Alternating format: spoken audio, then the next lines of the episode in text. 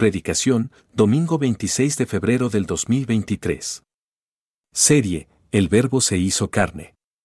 Tema, la manera ordenada por Dios para servir. Cita, Juan 13, versículo 12 al 20. Bien, querida iglesia, ¿trajeron su Biblia? Qué bueno, gloria a Dios. Si se te olvidó, por favor levanta tu mano y nuestros anfitriones te van a prestar un ejemplar de la palabra de Dios para que juntos podamos escudriñar su preciosa palabra. De este lado hay una persona que necesita Biblia. Y bien, vamos a continuar con nuestra serie. El verbo se hizo carne, querida iglesia. Y hemos estado hablando, el domingo pasado hablamos acerca de una gran lección basada en el servicio que el Señor eh, da a sus discípulos y el día de hoy vamos a platicar acerca de la manera ordenada por Dios para servir, la manera ordenada por Dios para servir. Y antes de que entremos ahí en nuestro boletín, aquí en la cita bíblica, hay un pequeño error. Por favor, ahí eh, corrígele, es eh, Juan 13 del 12 al 20. Vamos a estar trabajando ahí en Juan 13 del 12 al 20. Así que quiero invitarlos, amada iglesia, amada familia, a que podamos abrir la palabra del Señor en esa cita. Juan 13 del 12 al 20 sigue eh, dando continuidad a todo lo que hizo el Señor acerca de el lavar los pies y lo estuvimos viendo el domingo pasado. ¿Lo tienes? Juan 13 del 12 al 20. Ok. Vamos a leer lo que dice la palabra de nuestro querido Señor Jesucristo. Dice, así que, después que les hubo lavado los pies, tomó su manto, volvió a la mesa y les dijo, ¿sabéis lo que os he hecho? Vosotros me llamáis maestro y señor, y decís bien porque lo soy. Pues si yo, el Señor y el Maestro, he lavado vuestros pies, vosotros también debéis lavar los dos pies los unos a los otros. Porque ejemplo os he dado, para que como yo os he hecho, vosotros también hagáis. De cierto, de cierto os digo, el siervo no es mayor que su Señor, ni el enviado es mayor que el que le envió. Si sabéis estas cosas, bienaventurados seréis si las hiciereis. No hablo de todos vosotros. Yo, sé, a quienes he elegido. Mas para que se cumpla la escritura, el que come pan conmigo levantó contra mí su calcañar. Desde ahora os lo digo antes que suceda, para que cuando suceda, creáis que yo soy. De cierto, de cierto os digo, el que recibe al que yo enviare, me recibe a mí, y el que me recibe a mí, recibiere al que me envió. Amada iglesia, debemos estar muy claros o debemos entender que si hay algo que el Señor ama que hagamos es servirnos los unos a los otros. Este es uno de los unos a los otros que toda la iglesia o como familia debemos estar practicando. ¿Por qué? Porque el servicio siempre es una bendición que edifica la iglesia. Dios tiene una meta en su corazón y la meta que Él tiene es edificar el cuerpo de Cristo. Y la manera que Él empieza a edificar el cuerpo de Cristo es por medio de servirnos los unos a los otros, teniendo claramente el concepto de que el servicio a Dios y a la iglesia es una bendición. ¿Por qué es una bendición? Porque el servicio entre nosotros, el servicio a Dios y el servicio entre nosotros siempre va a mantener la unidad, siempre va a traer comunión. Por eso es tan importante, querida iglesia, que todos nosotros veamos la importancia que tiene el servicio cuando se hace de manera adecuada. No podemos servir a Dios ni a los demás buscando el éxito, no podemos servir a Dios y a los demás buscando aplausos, ni siquiera reconocimiento. Tenemos que servir a los demás y servir a Dios buscando la edificación de su iglesia. Por tanto, debemos poner atención a la manera ordenada por Dios para servir. Dios puso una manera para todas las cosas. No es tu manera, no es mi manera, es la manera que Dios ordenó. Y todos aquellos que queremos servirle al Señor, todos aquellos que servimos al Señor, porque absolutamente todos servimos al Señor, y ahorita vamos a ir aclarando eso, Todos los que servimos al Señor tenemos que servirlo de acuerdo al concepto o de acuerdo a las ordenanzas que Dios estableció. La palabra de Dios en Hechos dice que David sirvió a su pueblo de acuerdo al consejo de Dios. No lo sirvió con sus propios conceptos o no lo sirvió creyendo que así se hacían las cosas, lo sirvió de acuerdo al concepto o al consejo de Dios. Iglesia, cada que tú y yo servimos a Dios y a la iglesia y a nuestros hermanos, estamos sembrando.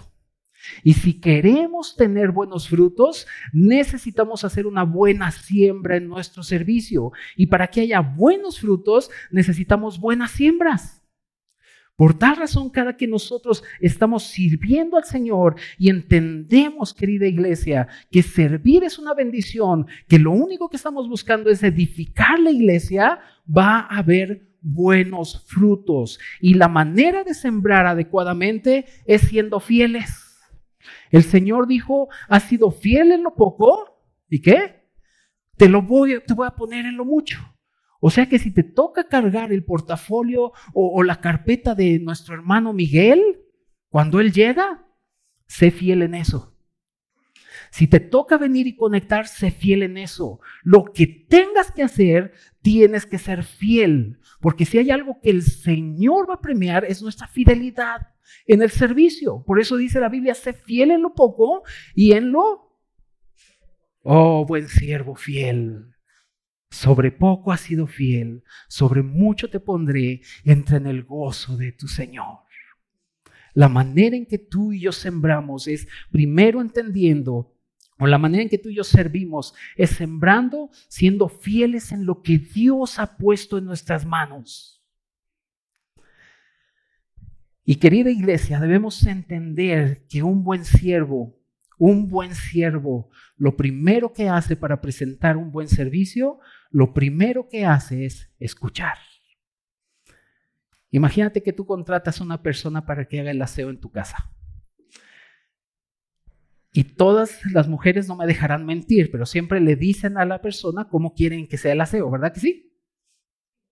Y que tú llegues de repente y no solamente veas el, aseo hecho, sino también veas tu casa pintada de verde limón y de este lado el escudo de la América. Dios tenga misericordia de los americanistas.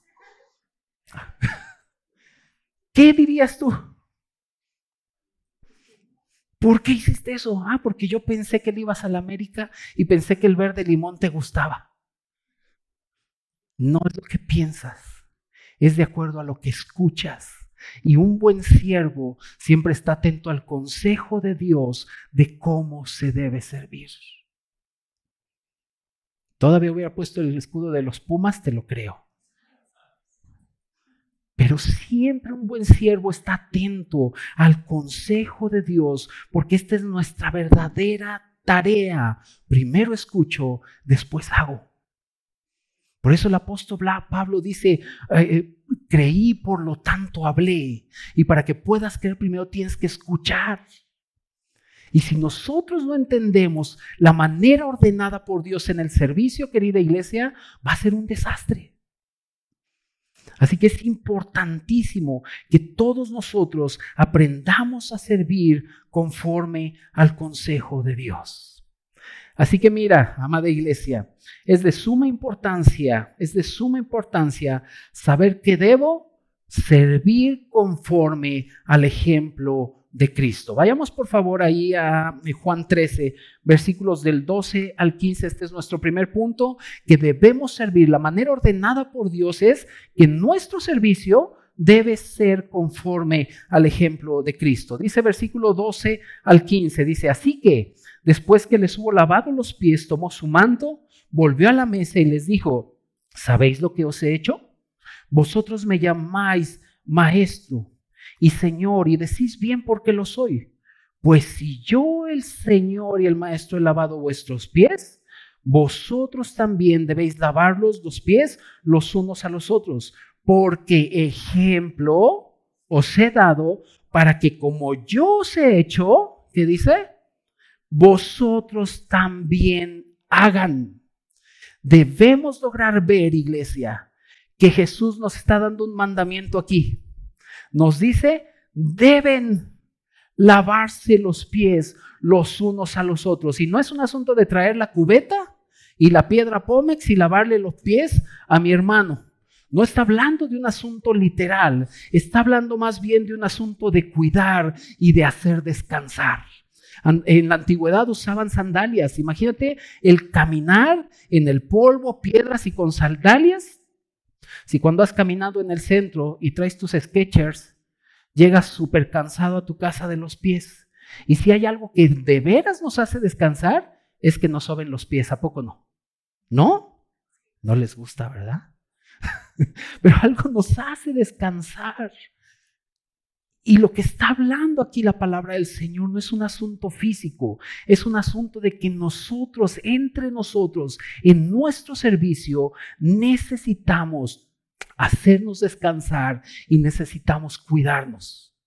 Esto es algo que el Señor viene y nos dice, yo lo hice así, ustedes lo deben hacer. Yo soy el Señor y soy el Maestro. ¿Quién se creen ustedes? ¿Quién nos creemos nosotros para no servir como el Señor sirvió? Ejemplo nos ha dado. Y esto es lo que el Señor está buscando en su iglesia, que debemos servir conforme al ejemplo de Cristo, no como al ejemplo del pastor que vi, ni al ejemplo del cuate que más admiro, conforme al ejemplo de Cristo. Y mira iglesia, para tener más claridad en esto, quiero que me acompañes a Filipenses. Acompáñame a Filipenses, por favor, eh, capítulo 2. A Filipenses 2, del 3 al 8. No lo sabemos, lo hemos leído muchas veces. Y aquí el apóstol Pablo da una serie de instrucciones a la iglesia, pero finalmente pone como centro a Cristo, como diciéndonos, no van a lograr absolutamente ningún servicio adecuado si no ponen como ejemplo y centro a Cristo. Filipenses 2 del 3 al 8. ¿Listos? Dice, nada hagáis por contienda es decir, ahora me toca servir a mí. Van a ver que yo sí lo hago re bien, que soy mejor que él, yo lo hago mucho mejor, soy más capaz que todos. Dice, nada hagas por contienda. Y luego dice, o, ¿por qué? Por gloria. No estés buscando aplausos en tu servicio, no estés buscando el éxito, no estés buscando que te digan qué bárbaro, qué bruto, eres bueno. No, Dice, ni por vanagloria, antes bien, ¿cómo? Con humildad. Y fíjate lo que dice, estimando cada uno a los demás como superiores a él mismo. No mirando cada uno por lo suyo propio, sino cada cual también por lo de los otros. ¿Cómo llegamos a ese punto? Viene el versículo 5. ¿Quieres que tu servicio sea así? Con humildad, estimando a los demás mayor que tú, viendo por los demás. Aquí viene el punto, capítulo, versículo 5. Haya pues en vosotros este sentir que hubo en quién? En Cristo. ¿Cuál es el sentir que hubo en Cristo? El cual siendo en forma de Dios, no estimó ser igual a Dios, ni se aferró. Dice, no estimó ser igual a Dios como cosa que aferrarse, sino que se despojó a sí mismo, tomando forma de qué? De siervo, hecho semejante a los hombres, y estando en condición de hombre, se humilló a sí mismo, haciéndose obediente hasta la muerte y muerte de cruz. O sea que si tú quieres dar un buen servicio a Dios y a mis hermanos, necesito primero negarme a mí mismo. ¿Te acuerdas lo que dijo el Señor? Aquel que me quiere seguir, ¿qué dice? Néguese a sí mismo, tome su cruz y sígame. Querida iglesia, debemos entender que el servicio que Dios estableció, que el Señor Jesucristo dio, fue con miras a la edificación de su iglesia. Y eso también tú y yo lo debemos tener. Dice la palabra de Dios ahí en Hebreos 12, por el gozo puesto delante de él, dice que menospreció el oprobio. ¿Y cuál fue el gozo puesto delante del Señor?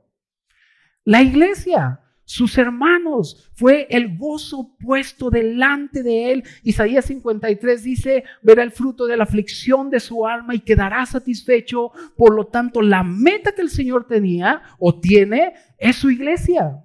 Y esto es lo que le hacía tener el gozo. Quiero preguntarte algo. ¿Cuál es el gozo de tu servicio? ¿Te lo has preguntado alguna vez? ¿Cuál es el gozo de tu servicio?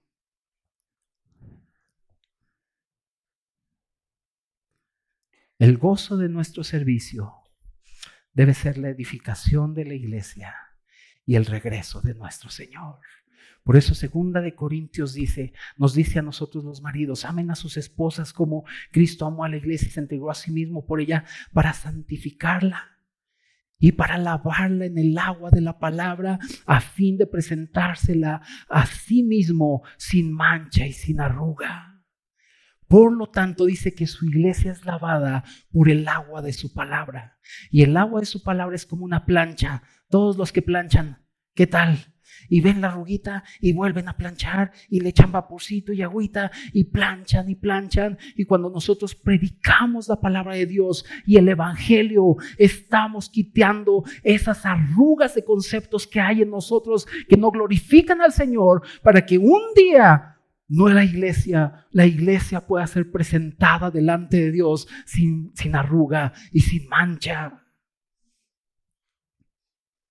Ese debe ser el gozo de tu servicio, no otra cosa. Si hay otra cosa, ay, voy a voy, voy, voy a, allá y me gozo porque me caen bien estos y estos me caen mal. No podemos hacer eso. Somos la iglesia del Señor que debe ser presentada a Él mismo sin mancha y sin arruga. Y ese debe ser el gozo de nuestro servicio, porque el servicio adecuado, querida iglesia, tiene que ministrar la vida de Cristo a otros. No es un asunto de hacer muchas actividades, es un asunto que la vida de Cristo sea ministrada a todos aquellos que nos escuchan. ¿Esto fue lo que hizo Cristo? Esto fue lo que hizo el Señor. Cómo servía el Señor. Siempre servía buscando que su misma vida reconfortara y fortaleciera a todos aquellos que le escuchaban. Por eso Pedro dice, ay, ¿a dónde más iremos si solamente tú tienes palabras de vida eterna? Y Él es nuestro máximo ejemplo de vida, nuestro máximo ejemplo de servicio. Y tú y yo debemos servir así.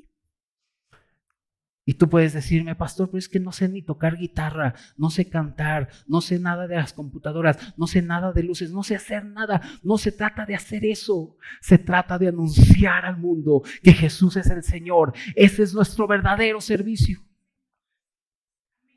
Nuestro trabajo queda en segundo plano, iglesia. Debemos entender que nuestros empleos solamente es el medio para sustentarnos, pero nuestra verdadera profesión es predicar el Evangelio. Por eso dice la Biblia que Cristo murió y resucitó por ellos para los que murieron. Ya no vivan para sí mismos, sino que vivan para aquel que murió y resucitó por ellos. Así que tu trabajo y tu oficina solamente es tu terreno en donde tienes que hablar de Jesús. Ese es nuestro verdadero servicio y es nuestra verdadera gloria. Ganar a otros para Cristo, perfeccionarlos, ayudarlos, servirlos y edificarlos. Por eso Pablo decía, ustedes son mi corona, iglesia. Porque él había presentado un servicio conforme al ejemplo de Cristo. Así que, querida iglesia, la manera ordenada por Dios en cuanto al servicio número uno es servir conforme al ejemplo de Él. Ejemplo les he dado. Así como yo hice, ustedes deben hacerlo también. Pero también es de suma importancia, amada iglesia, saber que debo servir con una mente sobria. Es nuestro segundo punto. Regresemos a Juan, por favor.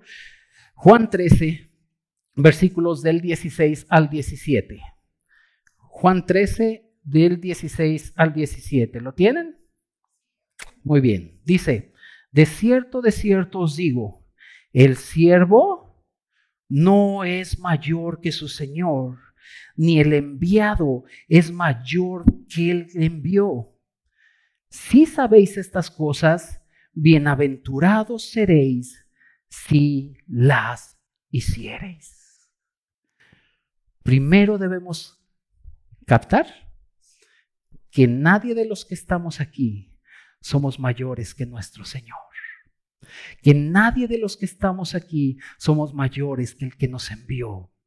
Y por tanto, necesitamos servir como Él sirvió. Cuando nosotros entendemos esto, querida iglesia, empezamos a tener una mente sobria para nuestro servicio. La palabra sobria o la palabra sobriedad es, em, eh, eh, es contrario a la palabra ebriedad. ¿Has visto personas ebrias? ¿Cómo están? No tienen capacidad de tener la realidad, no saben para dónde van, no saben por qué hacen lo que hacen, te dicen, vente, yo te quiero mucho, te amo un montón y hasta te dan besos, pero no saben ni quién eres, no saben ni qué onda, ni para dónde caminan, caminan para un lado y dan un tumbo, van para otro, terminan en el suelo, están totalmente ebrios. Pero viene el Señor y dice, tenemos que servir con una mente sobria y una mente sobre es aquella que tiene claridad absoluta de todo lo que Dios quiere en cuanto al servicio. ¿Sabes que por, hecho, por eso muchos cristianos se han desanimado del servicio? Porque no han tenido la claridad en su mente de poder decir o saber qué es lo que Dios quiere y ver el ministerio que me has dado. Y entonces necesitamos nosotros, querida iglesia, ser aquellos servidores de Dios, sabiendo perfectamente lo que Dios quiere, sabiendo que la iglesia es algo glorioso. La iglesia no es un juego, iglesia. La iglesia es algo glorioso. Dios nunca ha visto derrotada a su iglesia, sino que la ha visto como un complemento triunfante de Él. La iglesia es algo glorioso y muy elevado. Y cuando un servidor entiende que estamos enfrente de hermanos, no de cualquier persona, estamos enfrente de hermanos que tienen a Cristo en su vida, todo empieza a cambiar. Porque sabes que la meta de Dios es edificarnos. Esta es la meta de Dios y por lo tanto tiene que ser también mi meta. Debemos ver, querida iglesia, que hay muchos cristianos, muchos hermanos que saben que la vida de Dios es una vida santa, es una vida bondadosa, es una vida humilde, es una vida gloriosa, ¿verdad que sí lo sabes? Pero también la vida del Señor, escúchame bien, es una vida que sirve. Todos los atributos de Dios todos los atributos de Cristo están diseñados para que tú y yo sirvamos. ¿Has visto el fruto del Espíritu? Más el fruto del Espíritu es... Lo dijeron desordenado, ¿eh? A ver, más el fruto del Espíritu es amor. Y ese fruto del Espíritu no es para mí, para que te pongas en el espejo y digas, qué bonito soy me amo tanto. El gozo, la paciencia y todo eso no es para ti. Es para tu servicio. ¿Cómo tienes que servir? Con amor y por amor. ¿Cómo tienes que servir? Con paz. ¿Cómo tienes que servir? Con paciencia. ¿A poco no se necesita paciencia para servir? Con gozo, con bondad, con benignidad, con fe, con mansedumbre, templanza. ¿Habías visto eso? Que el Señor te equipó con su fruto para que pudieras servir. En los evangelios vemos a este Cristo precioso, santo, glorioso, una humanidad fina, una humanidad preciosa, palabras de vida eterna, yo soy la, el agua de vida, yo soy el camino, la verdad. Todo lo que Cristo es, lo usó para servir. ¿Lo habías visto? Y la vida de Cristo que está en nosotros, amada iglesia, todas sus virtudes están diseñadas para que tú y yo nos sirvamos los unos a los otros. No somos mayores que Él. ¿Qué nos creemos?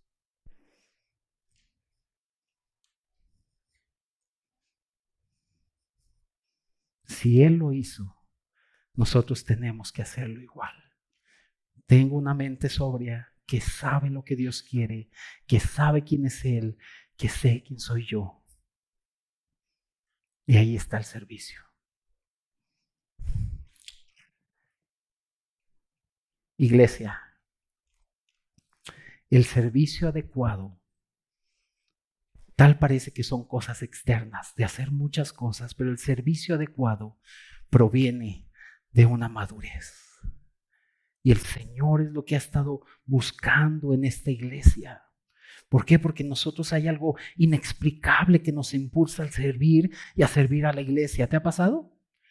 Que cuando no sirves te sientes hasta incómodo y estás en tu mesilla y quieres servir y quieres buscar la manera de edificar a los hermanos. Esto es la vida de Cristo en nosotros, buscando servir a la iglesia y servirlo a Él. Pero todo este servicio, querida iglesia, proviene de una madurez. Una madurez que Dios está buscando y que está buscando en esta iglesia. ¿Por qué? Porque cuando llegue esta madurez, el Señor regresa. Necesitamos acelerar el regreso del Señor. ¿Cuántos quisieran que ya el Señor regresara? Nada más los de acá, los de acá no. no, pastor, todavía tengo un montón de cosas que hacer, ni me he casado. pues Dios te quiere librar. No, no es cierto. Tenemos que anhelar el regreso del Señor. Y eso va a lograrse cuando la iglesia empiece a madurar y a madurar. Dice Efesios 4 que tenemos que ser perfeccionados para que dejemos de ser niños fluctuantes llevados por cualquier viento de doctrina. Y que entendamos que el servicio, querida iglesia, es un asunto de que Él se glorifique y una bendición para todos. Recuerda que el servicio entre nosotros siempre va a estar guardando la unidad y la comunión. Y es por eso que el Señor necesita que tengamos esta mente que entiende perfectamente hacia dónde Dios quiere ir. No es lo que nosotros creamos, es lo que Dios nos está diciendo. Miren, abran su Biblia ahí en Efesios 4, por favor. Efesios 4.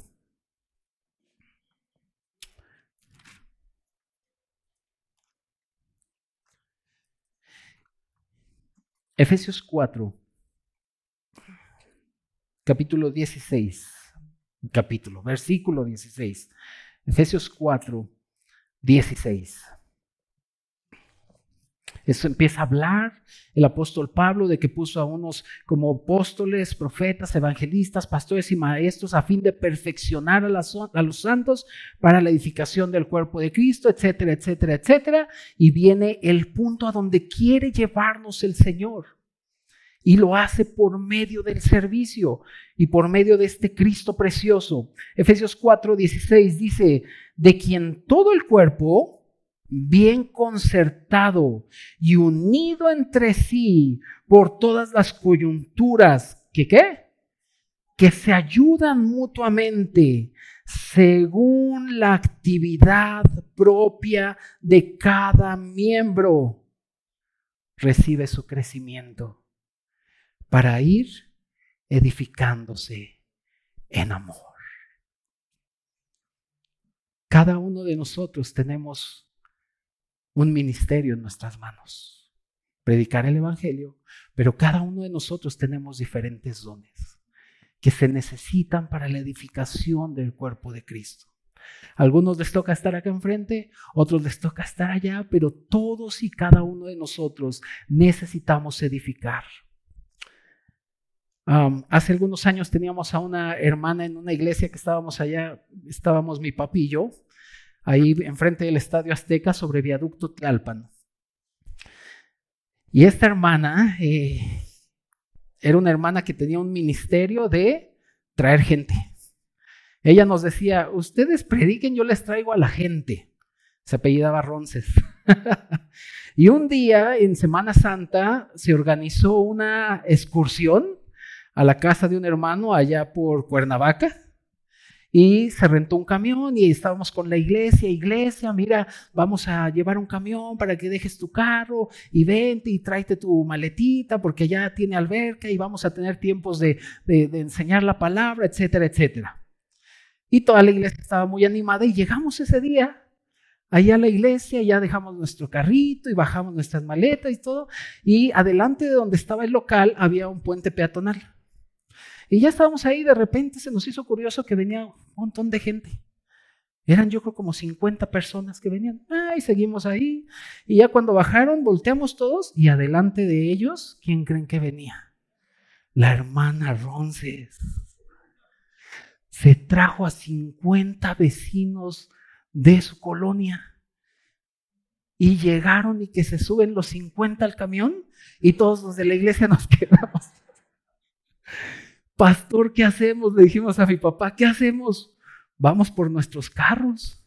Y ahí íbamos en nuestros camión adelante lleno con personas inconversas y nosotros en los carros ahí, ay, la hermana Ronces, qué bárbara, quién sabe. Pero no estábamos viendo la oportunidad que Dios nos estaba dando de predicarles la palabra de Dios a ellos.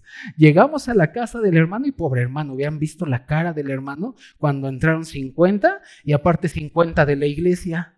100 personas en su casa, en su alberca, pero Dios nos dio la oportunidad de hablar la palabra de Dios. Y esta hermana Ronces era la que siempre nos traía personas nuevas. La función de cada miembro iba creciendo. Y yo sé que muchos de aquí también tienen ese ministerio de ir y buscar al perdido y decirles, ven, ven. Ahí va creciendo la iglesia entendemos lo que Dios quiere y avanzamos. Escucho lo que Dios quiere y avanzo en el servicio.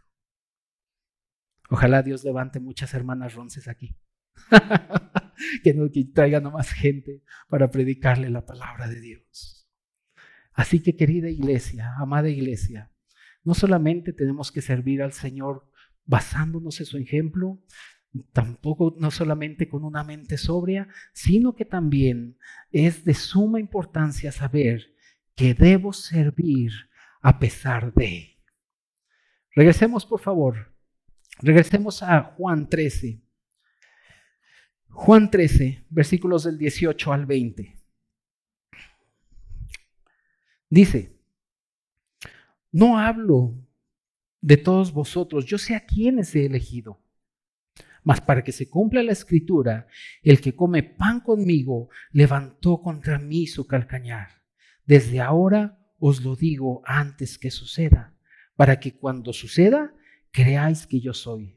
De cierto, de cierto os digo, el que recibe al que yo enviare, me recibe a mí, y el que me recibe a mí, recibe al que me envió. Querida iglesia, el Señor lavó los pies de Judas. Esto nos está mostrando que debemos servir a pesar de, debemos servir sin preferencias. No solamente a los que me caen bien a los que quiero y a los que no me hablan, no los sirvo. Tenemos que servir a pesar de él, a pesar de las situaciones. Tenemos que servirlo. ¿Por qué? Porque el Señor nos advirtió. Quisiéramos que el servicio fuera color de rosa, pero no es así. El Señor diseñó el servicio para enfrentarnos a circunstancias difíciles, para eh, enfrentarnos a personas difíciles. Pero todo esto está diseñado para que tú y yo dentro del servicio podamos regresar a Dios y podamos depender de Dios siempre. Cuando, cuando Moisés sacó al pueblo de Israel, Moisés se enfrentó con un pueblo que era duro de servir. Y cada situación, cada aspecto que él enfrentaba, siempre lo enfrentaba delante de la presencia del Señor. Y para eso está diseñado el servicio.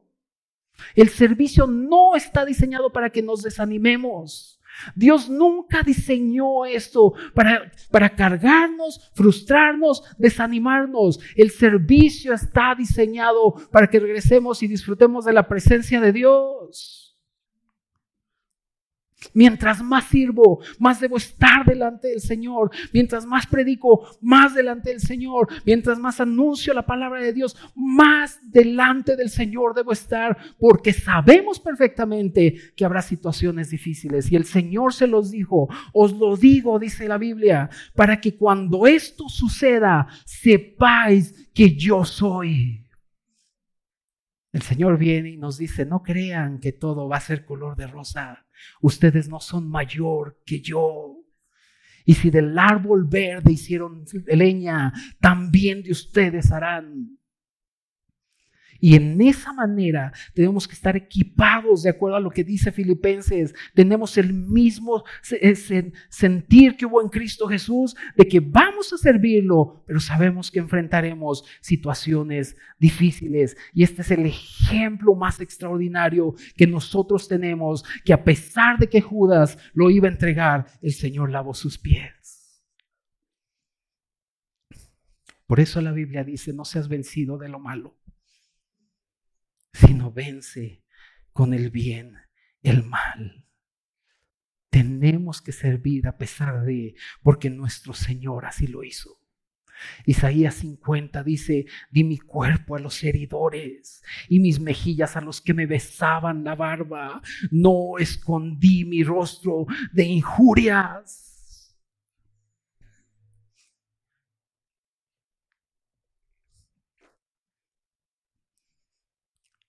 Isaías 50. Viene el Señor y dice, porque yo sé que tú, Señor, me ayudarás. Por tanto, no me avergoncé. Por eso puse mi rostro como pedernal.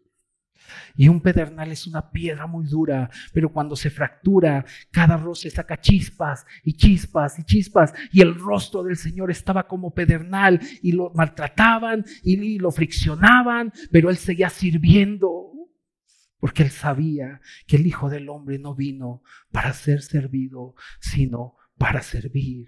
Isaías 53, ciertamente Él llevó nuestras enfermedades y sufrió nuestros dolores y nosotros lo tuvimos por azotado, por herido de Dios y abatido, mas el herido fue por nuestras rebeliones, molido por nuestros pecados, el castigo de nuestra paz fue sobre Él, pero por su llaga fuimos nosotros curados. ¿Qué hubiera pasado si el Señor se desanimaba en su servicio? No hubiéramos estado aquí, iglesia pero lo tuvimos por desechado, por herido de Dios y abatido. Dice Isaías 53, 7, angustiado él y afligido, no abrió su boca, como cordero fue llevado al matadero y como oveja delante de sus transquiladores, enmudeció y no abrió su boca.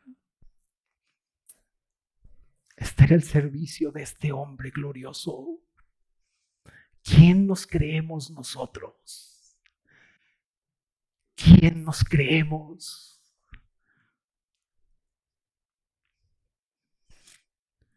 Hay muchas maneras de servir.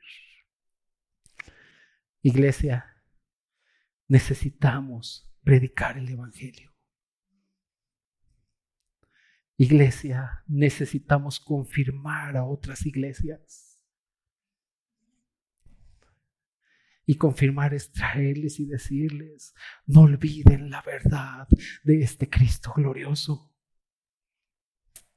Pero también necesitamos orar por el mover de Dios. ¿Cuántos oramos en esta semana por su mover?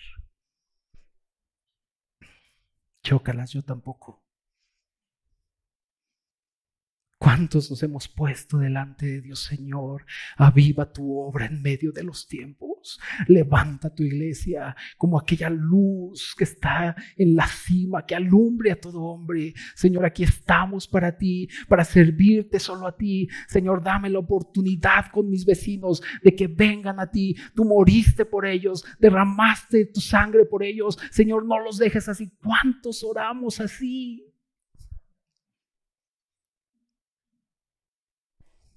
Pero ¿qué tal por nosotros mismos? Y no digo que está mal, pero debemos entender que el verdadero servicio no es hacer tantas cosas. sino ponernos delante del Señor y orar de acuerdo a lo que Él, servir conforme Él nos está mandando que sirvamos. Iglesia, necesitamos hacer discípulos. ¿Tienes discípulos? ¿Te estás invirtiendo en alguien? Necesitamos enseñar lo que se nos ha enseñado.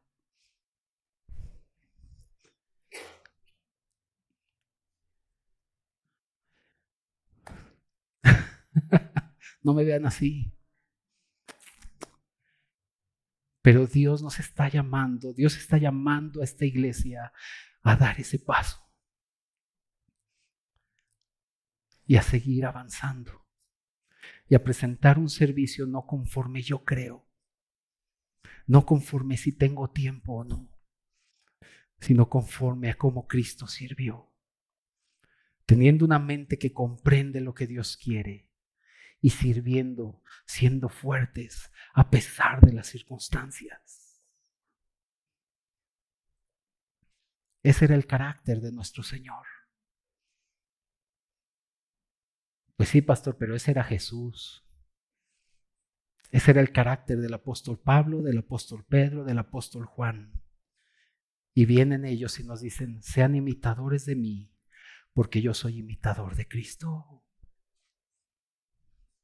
Iglesia, necesitamos despertar en cuanto al servicio y entender que el servicio es para edificar su iglesia y guardar la unidad y la comunión entre nosotros, siempre y cuando nuestro servicio sea conforme a la manera ordenada por Dios, sin contiendas, sin vanagloria, sino usando el fruto del Espíritu que tenemos para servir a los demás.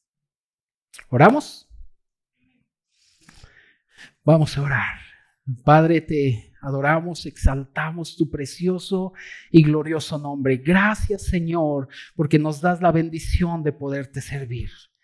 ¿Quiénes somos nosotros para servir al Rey de Gloria y aquel que venció y aquel que es el Rey del universo? Señor, Haznos entender, por favor, que el más grande honor que podemos tener es servirte a ti y servir a nuestros hermanos.